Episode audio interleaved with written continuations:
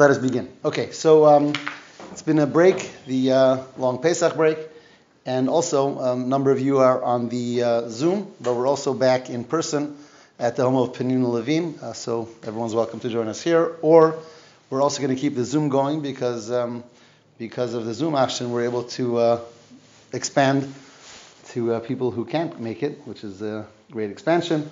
So we'll continue on both levels, and I think this is the first time I'm giving a class uh, both in person and on Zoom. So I have to learn how to do this. Bear with me. We are holding in Shmuel Aleph in the beginning of chapter 7, Perek Zayin. That's what we're holding, and that's where we are going to continue from this evening. Um, by way of just a very quick background, in the previous um, prakim, we learned about really the calamity that befell the Jewish people and the, when the um, and the house of Eli, right? Eli was the great Kohen Gadol. He was the great Shofet. Um, but his sons Chafni and Pinchas did not behave appropriately for people of that level, and therefore Eli was told by nevuah, by prophecy, by two prophets, that his uh, sons would be killed, and that would uh, be the end of the Kahuna or the Kahuna Gedola, at least in his family. And that happened. Um, it was a great war with the Plishtim, and uh, initially the Jewish people fell in that. Uh, uh, not initially. The um, the first day was disastrous. Many Jews were killed, and then they decided to bring the Aron, the holy Aron from the Kodesh Hakadoshim, to war with them, thinking that that would help them win the war. Um, and it was on that second. So they brought the Aron, and Chafni and Pinchas, Eli's two sons, came along and the uh, they were killed. The war was terrible, a terrible disaster for the Jewish people. Um, Chafni and Pinchas, the two Kohanim, were killed. The Aron was taken by the Plishtim. Um, and then we have one valiant warrior who runs from the battlefield, and he goes back to Eli, the, the old the elder Kohen Gadol in Shil, in uh, Shiloh, who's sitting outside waiting to hear news from the war and from the Aron and from his sons. And this warrior comes back and he tells him that your two sons were killed and the Aron was taken by the Plishtim. And it's at that point that Eli, who's a very old man, 98 years old at the time, falls backward and he dies as well. Um, so on that day, he dies and his two sons die. Not only that, we learned that even a daughter-in-law went into labor, gave birth that day, and she died giving, giving birth. So it was a, obviously a terrible day for the Jewish people. And the Aron was taken. The Aron, for the first time in history, is taken by the enemies of the Jewish people, and that's the Plishtim. Um, we learned about the interesting medrash that that warrior who ran from the field was actually Shaul Hamelech, who's later going to become Shaul Hamelech. We'll learn about that tonight, and that he actually grabbed the luchos um, and and took them with him, because the uh, the Plishti warrior who who took the Aron from the Jewish people was Goliath, again, who we're going to learn about later, and he took out the Aron I'm sorry, he took out the uh, luchas from the Aron to shame them, and that's when Shaul jumps forward, takes the luchas, and runs back to Eli. Okay, but then we have the whole interesting story about how the Aron wreaks havoc in the places of the Plishtim where they take where they take it. The Plishtim take the Aron and they put it in their um, in their uh, places of worship, churches or whatever, and wherever they take it, the Aron wreaks havoc. I mean, the idols are falling, the idols are breaking, plagues are coming on the Plishtim. And after a number of months of the Aron be going, uh, being sent from one place to another place in the Plishti territories, ultimately the Plishtim send them back to the Jewish, send the Aron back to the Jewish people. Um, and there was a whole long event. How they sent it back, a miraculous event through putting it on a uh, wagon and connecting the wagon to oxen, and the oxen took the Aron on their own. In fact, we learned about the Shira that the oxen sang. All that is the background to this story. The Aron finally arrives in Bet, uh, Beis Shemesh. Beis Shemesh, which today also in Israel is a Bet Shemesh. I don't know if it's the same place or not.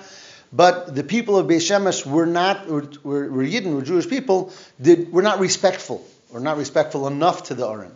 And therefore, it actually, a plague ensued, and many Yidden died then as well. And ultimately, the people then, the people from Beit Shemesh, sent the Aron to a place called Kiryas Yeorim. And they said, the Plishtim returned the Aron to us, please take the Aron. And that's exactly where we finished, the end of Perek Vav, the end of chapter 6. So now the Aron is in its in, Be, in Beis Yeorim, which is a town in Israel. It doesn't say here exactly where in Israel it is, but that's where the Aron is going to be. And the pasuk says that the Aron was brought there and was brought to the home of a person named Avinodov, and this Avinodov designated his son Elazar to guard the Aron of Hashem. In other words, here, um, contrary to the people in the earlier town, they had the proper respect for the Aron, and his son Elazar became the guardian of the Aron. Now, the Aron is going to stay in this home for 20 years. As the Pasuk says, um, for 20 years, the Aron is going to be in this home. And those are going to be 20 years that the Jewish people, by and large, are faithful to Hashem.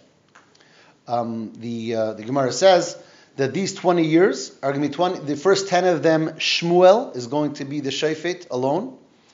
Um, the, uh, the next year, Shmuel is going to be together with Shaul Hamelech, which we're going to learn about tonight. And the next, and then two years, Shaul alone, and seven years, David Hamelech. That's the 20 years that the Aron is going to remain in this home, because ultimately, as we know, David HaMelech is going to bring the Aron to the house of David, and ultimately it's going to go to the Beis Hamikdash.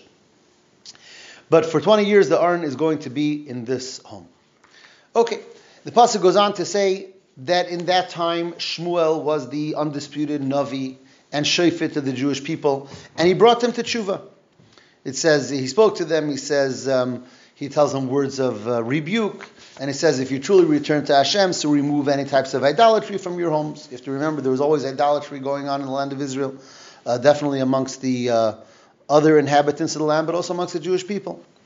So Shmuel was, um, he awakened the people to tshuva, and he told them to remove their idolatry, and the people listened. Vayasiru b'nei Yisrael as. They removed the ba'olim, which is the types of idols. Vayavdu as Hashem levadai, and they served Hashem alone. This was a good time, spiritually speaking, for the Jewish people under um, the under the judge, the, the judgment of Shmuel Hanavi, the great Navi Shmuel. The pasuk goes on and says that Shmuel asked to gather all of Klal Yisrael. Um, Vayomer Shmuel, Kiptzu as Kol Yisrael Mitzpasa, bring all the Jewish people to Mitzpah, and there I will daven for all of you before Hashem and all the Yidden gathered in Mitzpah. It says they poured out their hearts before Hashem. They fasted on that day. They um, confessed to their Averis. And Shmuel also judged any judgments bin Adam lechavero. In other words, Shmuel brought Klal Yisrael to a real state of tshuva on that day and that time. Now, the Plishtim, who are the, the enemies of, that, of the time, of the Jewish people, they get messages that the Jewish people en masse are gathered in Mitzpah they don't know why, but Shmuel gathered everyone for a ceremony of davening and of tshuva. So the plishtim hear, that Klal Yisrael is gathered in Mitzpah, they say, let us go wage battle against the Jewish people. After all, they're all, they're all here together. This is the right time. And Klal Yisrael sees that they came here for tshuva, they came here to daven, they came here to be with Shmuel, and Hashem, and now all the plishtim are gathering to battle them. So the Yidden turn to Shmuel and they say, you know, it says daven for us. Al techerash mimenu, do not be silent. Miza'ik al Hashem alikenu, cry out to Hashem so that Hashem should save us from our oppressors, from the Plishtim. And Shmuel listens to them, and Shmuel says, exactly, he says uh, 100%. He takes a korban and he makes what's called a bama. We discussed in the past that once we had the Beis Hamikdash built, then one is not allowed to bring a sacrifice anywhere else in the world. Uh, today, for example, if someone were to bring a sacrifice to Hashem in their backyard, that's a that's a sin. Once the Beis Hamikdash was built, you don't have any other mizbeach. But until the Beis Hamikdash was built, it was permissible, and they were called that was called a bama versus a mizbeach. A bama was like a makeshift altar that was created, whether it was by Shmuel or any of the other neviim. So Shmuel took a uh, he created a bama, a type of an altar, and he brought a uh, a, a, a sheep and he brought it up as a korban for Hashem. And when he brought up the korban for Hashem, the pasuk says, "Vayanehu Hashem." Hashem answered him. What does it mean? Hashem answered him. So Rashi brings from the Gemara that a fire came down from heaven and consumed the korban. That was always the symbol that Hashem had fully accepted the korban. And at that point, Shmuel knew that his tefillah was answered and the Jewish people would be saved from this ensuing battle with the Plishtim. And indeed, that's what happened. The Plishtim were gathered around them for war, and suddenly Hashem, as the pasuk says, "Vayarim Hashem bekoil godel." Hashem started thundering and lightning, and there was a tremendous uh, noises and tremendous uh, eruptions going on, and the uh, the entire encampment of the Plishtim was thrown into chaos, and they started running helter skelter. They lost everything. And the Klal Yisrael saw that the Plishti, um, the Plishti uh, armies are running away, so they chase them. They may chase them. They were totally victorious in war on that day. Um, it says Shmuel took a stone and he um, he he, uh, he set up he erected a stone in that area, and he said this stone is a symbol for the great ness, the great miracle that Hashem did for us here today, that He saved us from the hands of the Plishtim that had gathered to battle us. And he called that stone the Even Ha'ezer. Even Ha'ezer literally means the rock that helped us. We know Hashem is euphemistically called a rock, the rock of our salvation, Sur Yisrael. So he called the stone Even Ha'ezer. Um, and that was as a, as a sign, as a symbol of the, of the Nes, the miracle that Hashem did for the Jewish people on that day, where they won the battle without even having to lift a, uh, um, you know, a sword. It was just thunder and lightning and, and, and earthquakes, and as Hashem took care of the entire battle for them. Um, int- interesting to note, we have the most basic book of halacha that we use is the Shulchan Aruch. The Shulchan Aruch is divided into four basic sections, and one of them is called Even Ha'ezer. Right, there's Orach Chaim, there's Choshen Mishpat, Yoreh De'ah, and Even Ha'ezer. So this name that Shmuel Hanavi dubbed that stone that he erected as a memory as a memoir, as a symbol of Hashem's salvation, is actually used as one of the names of the four sections of Shulchan Aruch. Um, interestingly, that's the section that deals with all types of marital issues and marital responsibilities, husband and wife, marriage, divorce. All of that is in Even Ha'ezer. Um, the, that Hashem is the rock, of, the rock of our salvation. Why is that specifically the name of that one? I don't know. But clearly, marriage needs a lot of help. um, so we have the Even Ha'ezer that Hashem saves and helps as long as we try our hardest. And we have the Sayyata Deshmaya to be Matzliach in that as well. Yes? Sure. Uh, why did they bring the Aron back to the Mishkan? Why did they keep it in the house? So that, that's a very good question. The Mishkan at that time, it seems, wasn't really fully operational. Once they, once they had that story and they took the Aron from the Mishkan and Eli was gone, so at this point, it was like a time of limbo. It was um, the Mishkan of Shiloh doesn't seem to be the center at that time, and therefore the Aron remained in that home again for 20 years until David HaMelech is going to bring it back. Okay, says the pasuk that from this point and onward till the end of Shmuel's life, the Pelishtim never again fought the Jewish people. Um, the, again, Shmuel was this tremendous tzaddik. We discussed this a number of times. The pasuk says in certain ways Shmuel was great, as great as Moshe and Aaron together. So we're talking about one of the greatest tzaddikim ever, and he brought the Jewish people to a state of tshuva, and here miraculously, and it was, and it was a clear miracle, how this war was totally won by Klal Yisrael, and therefore, as the pasuk says, Vayikanu haplishtim, the plishtim were, you know, the, uh, were subjugated. Yosfu oid lavoy bigvul Yisrael. They did not again come into the gvul to the boundaries of the Jewish people.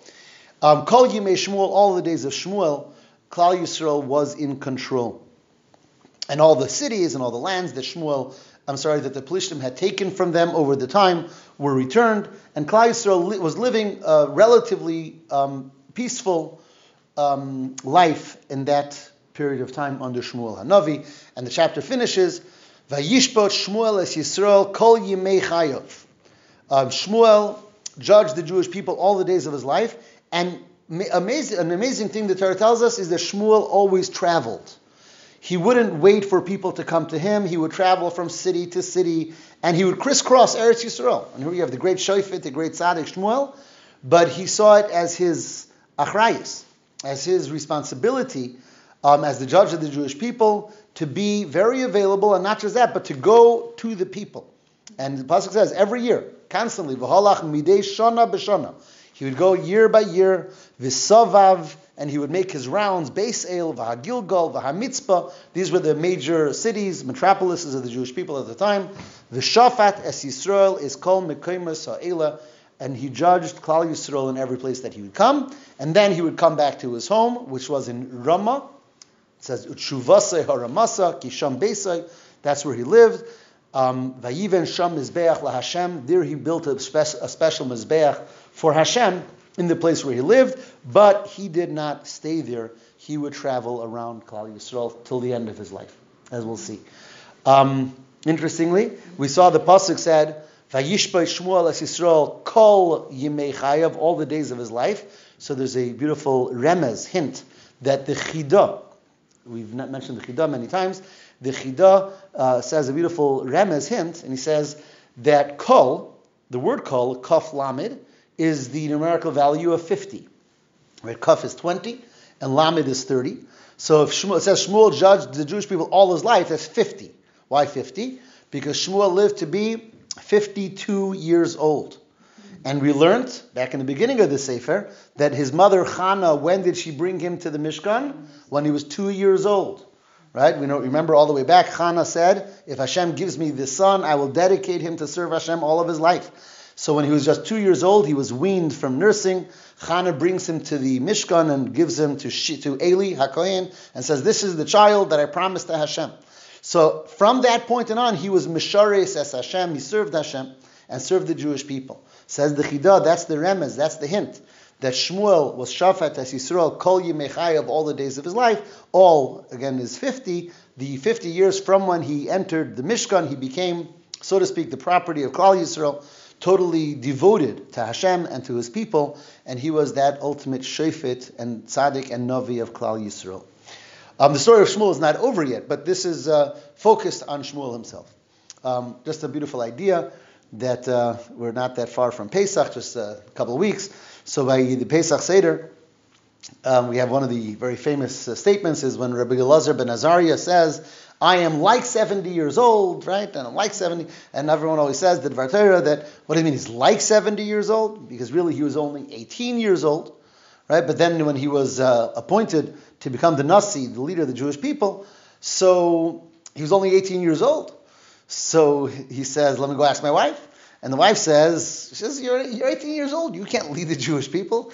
Um, he was married? yeah, he was married. So, so what happens is the next morning he wakes up with a white beard. Right, just you know, a word to the wise. Be careful what you ask for, right? So he says, "I am like 70 years old." He looked like he was 70 years old, right? But the Arizal says, Arizal says, you know, Torah is a lot deeper than just uh, the, the, external appearances of a white beard. You know, a white beard makes him like 70 years old. That's very external. There's got to be something much deeper to it. Says the Arizal that Rabbi Elazar ben Azariah was a Gilgul, was a reincarnation, his neshama of Shmuel Hanavi. And Shmuel lived to 52, and he was 18. And that's why I am like 70 years old because I have the 52 years of Shmuel behind me.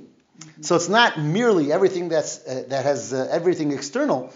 Um, really alludes to something deeper that's going on as well. Everything is that way. We see only the very, uh, you know, the very end product, the most external picture. Comes the, uh, comes the, especially Kabbalah and Hasidus, and explains what's the background of the story. And that's what the Arizal explains. What Rabbi Elazar ben Azari was saying. I'm like 70 because really I have the 52 years of Shmuel Anavi behind me. And the Rebbe in, in, a talk said that that's a tremendous lesson that we always have to remember um, that we're a lot more powerful. We have a lot more abilities than we give ourselves credit for because we are incarnations of previous generations. And the avodah that we do is on top of the shoulders collectively of what was done until this point. And that's really the message, the lesson from that Rabbi Elazar ben Azariah. Um, you know, the Rebbe always told us so much that we're the generation that's going to bring Mashiach. And the obvious question is, who us? You know, if all the previous tzaddikim didn't do it, how us? And the Rebbe would always say, because we stand on their shoulders. Just like Rebbe Elazar ben Azariah says, I stood on Shmuel Anavi's shoulders in that time. Okay, that is the end of Perik Zayin of chapter 7. Let's move on to Perik Ches chapter 8. Now we're holding closer to the end of Shmuel Hanavi's life. And as the story of Navi is always this up and down, up and down. So the last period goes an up, now it goes a little down. And that is that Shmuel had two sons. Um, and Vayhi Kasher Zokin Shmuel. Shmuel was, was old, not really 50 years old, it's not old, but for him it was old. He was, he was approaching the later points of his life. So he appointed his sons to be shoftim, to be judges over the Jewish people, um, to help him or ultimately to be instead of him. But they were not like their father. Their old, his oldest son, his name was Yoel, Yoel, and the second one was Avia. Yoel and Avia are the two sons of Shmuel. And though, though they, were, they were great people, clearly great people, at, to the extent that Shmuel trusted that they could be shaftim for the Jewish people, but as the pasuk says, lo holchu banav bidrachav. His sons did not go in his ways. The Gemara explains it doesn't mean that they were sinners. Shmuel would not um, appoint his sons to be shaftim if they were sinful people, but they weren't like their father. For example, the Gemara says they did not travel around. They didn't take their father's message, lesson. Um, whereas the father Shmuel would travel constantly from place to place, and he didn't stay home. They, you know, had their home, and they said, whoever wants to come, will be glad to judge them. But uh, you come here, which is, you know, pretty typical actually. But uh, being that they were the sons of Shmuel, it was expected of them to be on a different level and to learn the uh, lessons that their father taught them. It also says that they they, they, they went after money and, and, and so on. And again, the Gemara says it doesn't mean that they stole or anything, but the the gifts that are supposed to be given to the Levium, they would demand. They would say, you know, it's our rights, and therefore they would ask for it and demand for it. And all of this was considered inappropriate for, again, the sons of Shmuel, who should have been, who should have learned from and been more like their father Shmuel. And here we have an interesting concept that's brought in the Gemara as well, and that is, and it's something, a concept that really we learn Chumash about. And that is that when a tzaddik says a, um, um, a conditional curse, a tzaddik says this, con- so, something bad will happen if A and B, if something you know on a condition, then even if the condition is not fulfilled, the words of the tzaddik have an effect. Mm-hmm. And where do we have that in Chumash? In Chumash we have that with Yehuda and Yaakov. Yehuda told Yaakov, that, you know, send Yosef with me to Mitzrayim, and if not, I will be considered sinful for the rest of my life if I don't bring him home. Now, Yehuda did bring him home, but nevertheless, that had a negative effect on Yehuda. And uh, Gemara tells us that uh, throughout all the years in the desert, Yehuda's casket, which they had with them, they heard his bones rattling, and all that was that chayram until Moshe had to daven for him specially. So here too we have an interesting thing because remember Eli's sons also didn't go in the way of Eli. Now, if we remember from like maybe two or three classes ago, when Hashem comes to Shmuel, when Shmuel's a little child, and Hashem tells him, Go tell Eli the prophecy that because your sons aren't behaving, so therefore they'll be killed, and so on. So Shmuel doesn't want to tell that to Eli, his Rebbe. And Eli says, If you don't tell it to me, then whatever is being said about me will happen to you. As soon as Eli, the great Kohen Gadol, said that, that had a negative effect on Shmuel's son so many years later. That's the, the power of the words of a tzaddik. And um, as we know, there's many such uh, stories, but there, here the Gemara says it here about Eli's sons as well. Okay, be that as it may, I, I want to make it clear: Shmuel's sons are not considered rishonim. They're not considered. They were great people, but they were not on the level that was expected of them. Okay, and here we have the Jewish people come to Shmuel. And they say, listen, they say, you're getting older, and your sons are not like you. We want a king. And this is where really um, that's, uh, a lot of the fascinating stories of Tanakh begin, because we're going to um, learn now about the appointment of the first king of Klal Yisrael. So the, the Zikne Yisrael, the pasuk says, um, Vayiskabsu, Kil Zikne Yisrael, all the elders come to Shmuel and they say, listen, you're getting older, your children are not going in your ways. Sima lanu melech. Uh, make for us a king, lishaftenu, that he should judge us, kechal hagoyim, like all the nations. Klal Yisrael asks for a king. And Shmuel is very unhappy with their request. Vayera hadavar be'ene Shmuel. Shmuel was very saddened. He was very unhappy with their request for a king. And Shmuel, of course, turns to Hashem, davens to Hashem, and says, This is what the people are asking. And Hashem tells Shmuel, Vayemer Hashem el Shmuel, listen to the nation, follow them, but don't take it personal. He says, Loi oischa mo'asu. They, they're not, they weren't, um, they're not trying to, uh, they're not disgusted by you. Ki oisi mo'asu mimloich alehem. Hashem says, really, it's against me, it's not against you. They don't, they don't want me to be their melech, they're looking for a human king. And it's an extension of their negative behaviors throughout the years. That's what Hashem tells Shmuel. Now we're going to see soon that this is a, a great question that the commentators deal with. Uh, uh, but let me let me put that off for a moment. We'll get back to that. So Hashem tells Shmuel, listen, you're right that it's it's negative that the Jewish people are requesting a king. However, you should you should go with them. You should do what they're asking. How, but tell them that a king is not no simple business. Tell them what it entails.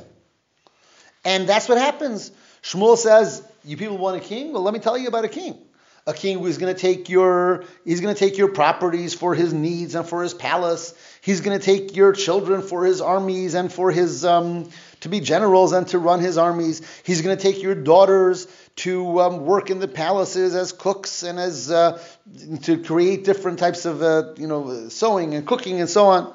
And then he's going to tax He's going to tax your fields and he's going to tax your vineyards and your olives um, and give it to his servants and your sheep. And he says, and then you're going to cry out to Hashem to save you from your king, but Hashem is not going to listen because you requested a king. So basically, Shmuel is trying to uh, you know, paint the picture, paint a bleak picture. You know, are you sure you want a king? But, of course, Klal Yisrael, uh, the, in the olden days, Jews were stubborn. And. Um, a long time ago. So the pasuk says, "Vayimanu ha'am l'shmaya b'kel Shmuel." The nation did not listen to Shmuel, and they said no. They said no, we don't care. Ki melech yalin. We want a king. And then they say an important pasuk, "V'hayinu gamanachnu kechol hagoyim." We will be like all the other nations. Our king will judge us, and he will go up before us, and he will wage our battles for us. Vayishma Shmuel as kol divrei ha'am. Shmuel heard all the words of the nation. Vayidabrim ba'oznei Hashem, and he passes it on to Hashem. And Hashem says, "Go ahead." He says, "Listen to them." Shma b'kolam, listen to their voice. V'yimlachta lehem melech, appoint for them a king. And Shmuel says, "Okay," and he tells the nation, "Okay, everyone can go home. Your request has been accepted. There will be a new king for the Jewish people." That is really the end of chapter Ches, chapter eight. Now, there's a very famous question and discussion concerning this chapter that's discussed in many Mefarshim. And that is, what did the Jewish people do wrong by asking for a king? There is a pasuk in the Torah, Som Tasim Alecha Melech. It's a mitzvah. There is a mitzvah in Pashas Shoftim, um, one of the parshios in Chumash Devarim, Shoftim, and it's a very straight out pasuk. Som tasim alecha melech that you should make for yourself a king. When you come to the land of Israel, in fact, the Rambam says from the Gemara that when the Jewish people come to the land of Israel, there's three basic mitzvahs that became applicable, and one is to make a king, and one is to destroy the descendants of Amalek, and one is to build a Beis Hamikdash. Those three mitzvahs go together. Limnois melech, lahachris, zarei shalamolek, velivnes beis habchira. So if it's a mitzvah to make a king, what do the Jewish people do wrong? I mean, they seemingly they're they're asking to do a mitzvah. Why is Shmuel upset with them, and why is Hashem upset with them? Clearly, Shmuel and Hashem are upset, and, and Shmuel is upset, and Hashem says, you know, they're not they're not upset. They're not they're not fighting against you. They're fighting against me. But why are they going against Hashem if they're really fulfilling a mitzvah of Hashem? So again, this is a, a great question, and the Abarbanel discusses this at great length, and the Kli Yakar discusses it, and the Radak discusses it. Like it's it's a it's one of those questions, and there's a number of answers. The the basic I think point of all the answers is that they were asking it in an inappropriate way and for inappropriate reasons. That's the basic gist of the answer. Every every every mefarish, every commentator gives perhaps a different spin on what was inappropriate about the way they were asking it. And I mean, really, you hear it in the words of the pasuk when it says, "We want a king to be like all the nations." There's something. They're, they're, it's very clear they're looking for something different than something spiritual and something holy. So, and again, the different mafarshim give different explanations. But clearly, the concept of a king is not a bad concept. The question is, how do we ask and why are we asking? What are we looking for? There's a, a very a beautiful idea of the Klei Yakar. Klei Yakar is one of the uh, fascinating Mefarshim on Chumash.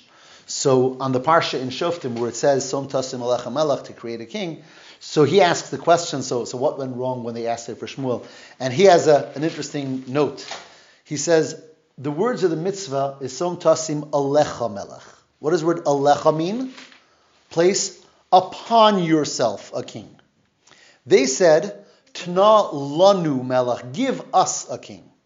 Says the Kliyakar that there's a big difference in that nuance. If it's placing above yourself or taking for yourself.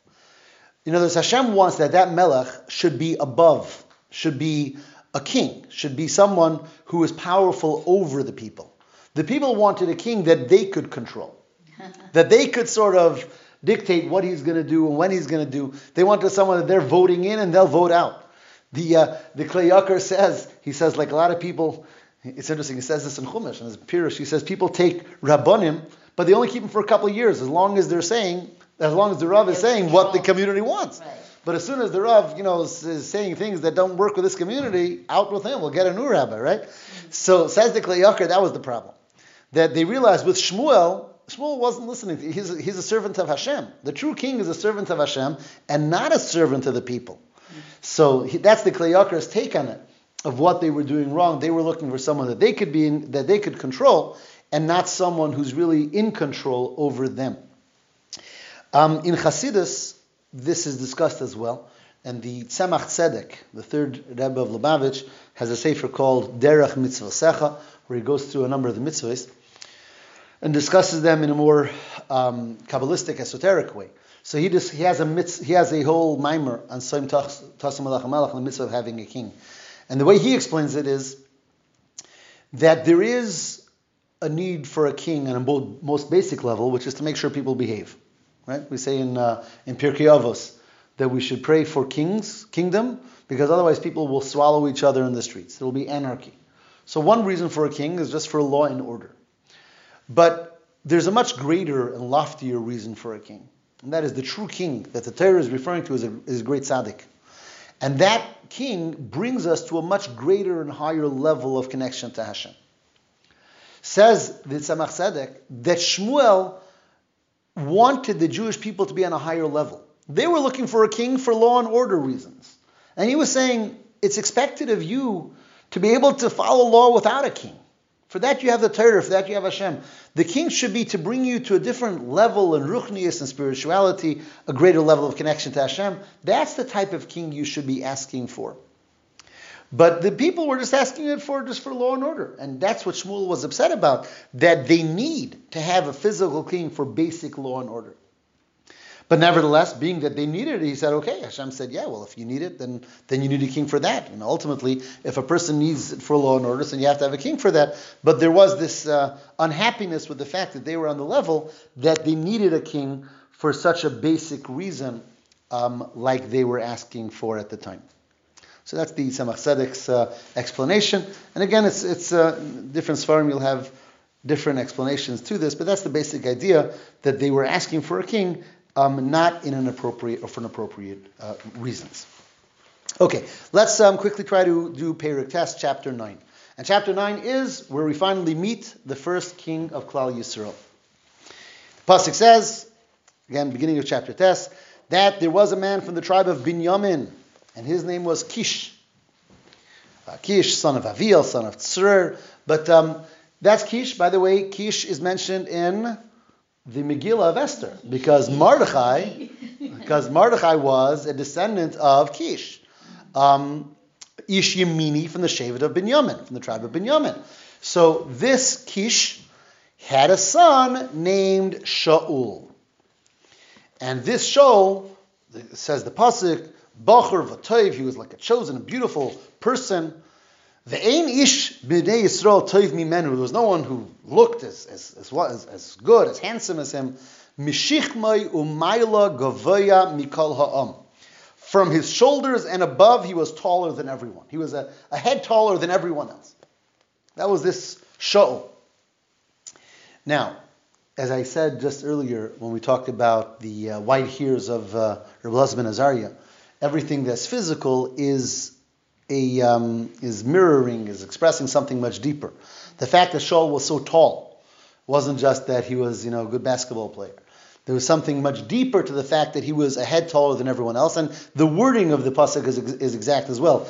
His shoulders and upward was higher than everyone else. What's the pasuk trying to tell us? So Chassidus explains that the head typically represents the seichel, the intellect of a person, versus the shoulders and down. That's where the heart is. That's more the emotions. And the way we're built, the way our neshama is built, as we know from from from Chassidus, from Tanya, um, from Kabbalah, that there's the highest part of a person is their intellect, and that intellect is supposed to guide and lead our emotions, and that should bring us to proper actions. When it says that Shaul's shoulders were higher than everyone else's head, that means his in, his emotions was higher than everyone else's intellect, which means his intellect was totally higher than everyone else. So, and again, this is just another example amongst many, many, that the, the very physical expression of something is there to really express something much deeper. So that Shaul HaMelech, of course, physically was taller than everyone else, but that means that spiritually, um, he had this tremendous level of seichel and midos um, way above the uh, everyone else. And that is Shaul, the son of Kish. Okay, and now we have this very uh, interesting story of how it came to be that Shaul is going to be chosen as king. So, um, again, the, the, the Navi tells it in detail, but in short, um, Kish was a, um, like most people probably at the time, was into agriculture and farming, and he had animals. And amongst them, he had donkeys. And a few of his donkeys went missing. Um, so he sent his son Shaul to go together with a one of the servants or someone who helped out, and he says, "Go and search for the donkeys that went missing." And Shaul, who was a uh, who had tremendous um, respect for his father and was devoted to his father, um, spent a couple of days, a couple of days with this servant, and he went from one city to another city to a third city, and he was searching for the donkeys of his father Kish, and they couldn't find it. Finally, Shaul tells the um, the servant says, you know what, this, this is, uh, let's go home. Because my father is going to stop worrying about the donkeys, he's going to worry about us. You know, at the end of the day, he lost a couple donkeys, now he doesn't know where we are. And here, interestingly, Chazal jump in and say, look at the humility of Shaul Hamelech." He says, our father is going to worry about us, putting himself, who's the son, together with the servant, together. And as we're going to see in the Perik, again and again, Shaul, one of his most discerning qualities, his greatness was in his humility, as we'll see. So here he tells the servant, and he says, "Let's go back home in order to so my, our father, my father should not worry about us." And the servant says, "He says, you know what? We happen to be in the city where there is a great navi. There's a prophet, and that is Shmuel. And a navi, he'll know in a minute where the where the donkeys are. In fact, he called the navi a roeh." A, son, a seer, one who can see. And the pasuk says that in those days, that's what they called a navi. They called a navi uh, someone, one who sees. It's interesting. The pasuk says lefanim b'Yisrael initially. Um, when a person says he's going to a navi, he would say lechu v'neilcha ad haroeh. Let's go to the one who sees. Ki navi hayom that whom we call a navi today, then was called a roeh, one who sees. So the servant suggests to Shaul, let's go to the, to, the seer, which is Shmuel, um, and ask him about where we can find those donkeys. And uh, interestingly, Shaul says, for us to go to the Navi, we have to have something to give him. Just to come and ask for advice, I don't have anything to give him. And the servant says, well, I have a quarter of a shekel kesef. So we have something, we'll give him the shekel kesef, and and we'll ask him. Let's see if he could uh, if he could help us. The pasuk says they met some uh, some uh, girls who were coming down to um, to the water, and they asked them, "Is the is the is the roeh is the seer here in this city?" And they said, "Yes, yes, he's actually here today, and actually today is a day that a korban is going to be offered to Hashem, and everyone is gathered, and nobody's going to take the korban until the navi comes to bless the korban." Do a navi for like such stuff yeah, like this? interesting. Normal? It is. It is. It's, and it's, it's interesting, just uh, a, because you're asked the question, I'll say, in Tanya, in the fourth section of Tanya, one of the letters, the Alter Rebbe writes, he says, people are asking him questions about business and so on and so forth. And he says, he says, don't ask me such questions. you know, ask me questions in Ruchnius. He says, the Nevi'im of old, so then they ask questions, even physical stuff, like, like Shaul's donkeys. But today we're not Nevi'im. Why are you asking me these questions in Gashmius? The Alter Rebbe writes in Tanya. The interesting footnote to that is that Hasidim never stopped asking the Rebbe even physical things. Um, even though the Alter Rebbe said not to, it seems that the Hasidim and the Rabbeim looked at the Rabbeim like Nevi'im. And therefore, just like those Navi, they asked them the, the most physical things. And we know from the, the Rebbe, people ask the most physical things. Um, that's just the, the fact, the way, all the way back to, to the Nevi'im. But here's the best example. They were going for donkeys. That's it. Anyhow, so Shaul says to his servant, "Okay, let's go." And they come to the they come to the city, and they're vayalu ha'ir, and they're going to see could find Shmuel. Now, Hash, the pasuk says Hashem had told Shmuel a day earlier. He says, "Tomorrow you're going to meet the new king."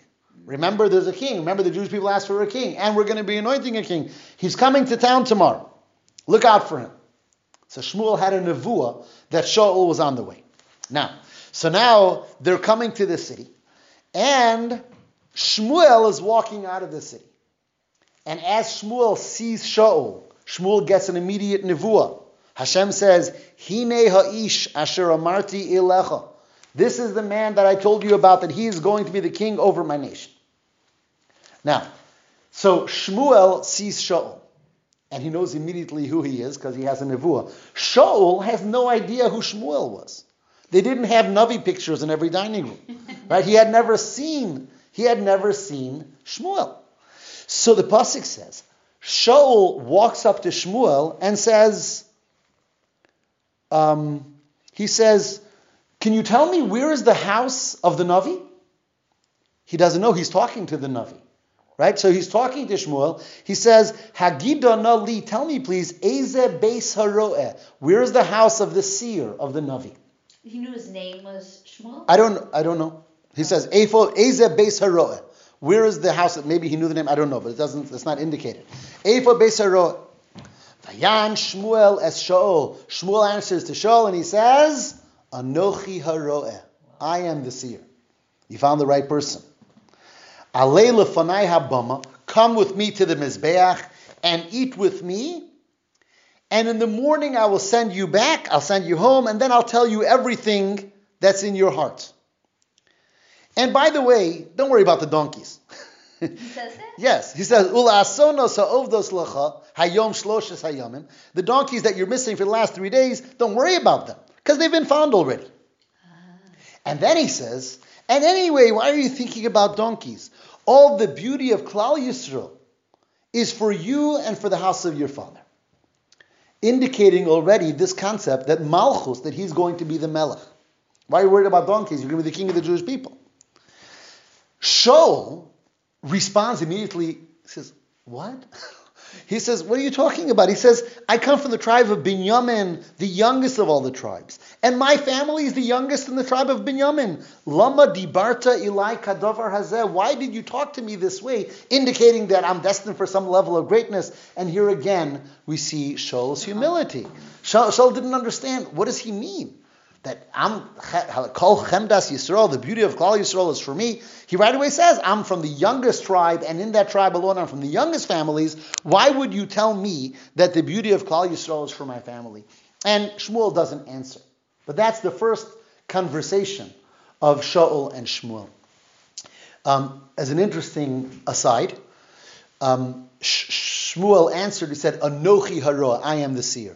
In Gemara and Chazal, we find that Shmuel is criticized for that. I was going to ask you about that. There's some, there's something, some level of arrogance detected there. Although, I mean, he was asked, "Where's the house?" and he said, "That's me." I mean, there's nothing, no havera here, but somehow on Shmuel's level, it was held against him, and like everything, it's so beautiful how we find it much later that that's dealt with, um, because much later on in the story, when David Hamelech has to be chosen, so Shmuel is looking at the different sons of Yishai and he says, Oh, I think that one should be the king. And Hashem says, No, no, no. Then Shmuel says, Maybe this one. And Hashem says, I thought you said Anochi Haroeh, you're the seer. And you're not able to see which is the right son. And that's where he was punished for this Anochi Hara that he said way back when he talked to Shaul. What was wrong with that? It seemed there was some level of arrogance at the level of Shmuel to say, I am the Navi. Some, now, again, on a simple level, he was just answering a question, but there was a certain sense of I here that was somewhat held against him many years later. Is Anochi different than Ani? Like, is, does that have any kind of arrogance in it? I don't know. Possibly, but I don't know if that's I don't know if it's that or just talking about myself. Um, he could the have I part. maybe yeah. There are there are stories there are uh, Hasidic stories of Hasidim who came to a city and they were looking for a rebbe. I don't have a specific story in mind, but there's more than one. And they actually met the rebbe in the street and they asked him where's the house of the rebbe and he directed them yeah that house or something. Or some said like yeah he's not even special. Go to a different town. There's better rebbes around. Those stories always have funny endings, but there is the concept of trying to shirk any type level of that. Okay, so let's uh, finish up here a little bit. Let's see if we can go to the end of the parak. Um, Shmuel takes Shaul and his and that servant who had come along with Shaul, and he brings him to his room. And they're have, they're doing a korban that day, and he says, "You're going to come with me and um, Berei Shakruim. You're going to be the head of those who are called to this korban." And Shmuel calls in the one, who, the cook who was preparing the korban, and says, "You know that uh, piece that I asked that I already set aside for someone special coming, that's for him." As he had already told him a day before that there was going to be someone coming. As I told you that Hashem told um, Shmuel that Shaul was going to be coming. And then they brought the korban and they ate. And then it says that Shmuel takes Shaul, the young Shaul, up to the rooftop and they spend the night talking. The pasuk doesn't say what. It says Vayidaber im Shaul al Hagag. He spoke with Shaul throughout the night on the rooftop. And Chazal say he was teaching him the secrets of Yiras Hashem, the truest level of Yiras Shemayim that would be expected of a king. Though he still didn't tell him he's going to be the king. That didn't happen yet. But he's already grooming him, so to speak. He's telling him what the new, what the first king of Klal Yisrael is going to have to know. In the morning, he says they get up by Alos Hashachar, by the crack of dawn, and again he calls them back up to the roof, and again they talk, and then Shmuel escorts Shaul out to send him back home. And as they're, he, he takes them to the outskirts of the city, and Shmuel tells Shaul, "Tell your servant to move ahead. I want to talk to you in person." He says, "Va'ata, you Amod, stand here with me today. Vashmiacha es dvar Elokim. I'm going to tell you the word of Hashem." And that's how chapter 9 finishes. And chapter 10 is where he's going to actually anoint him as the Melech with a lot of beautiful details, and that we will do in Mirz Hashem next week. Okay? And that's when the actual anointment is going to happen.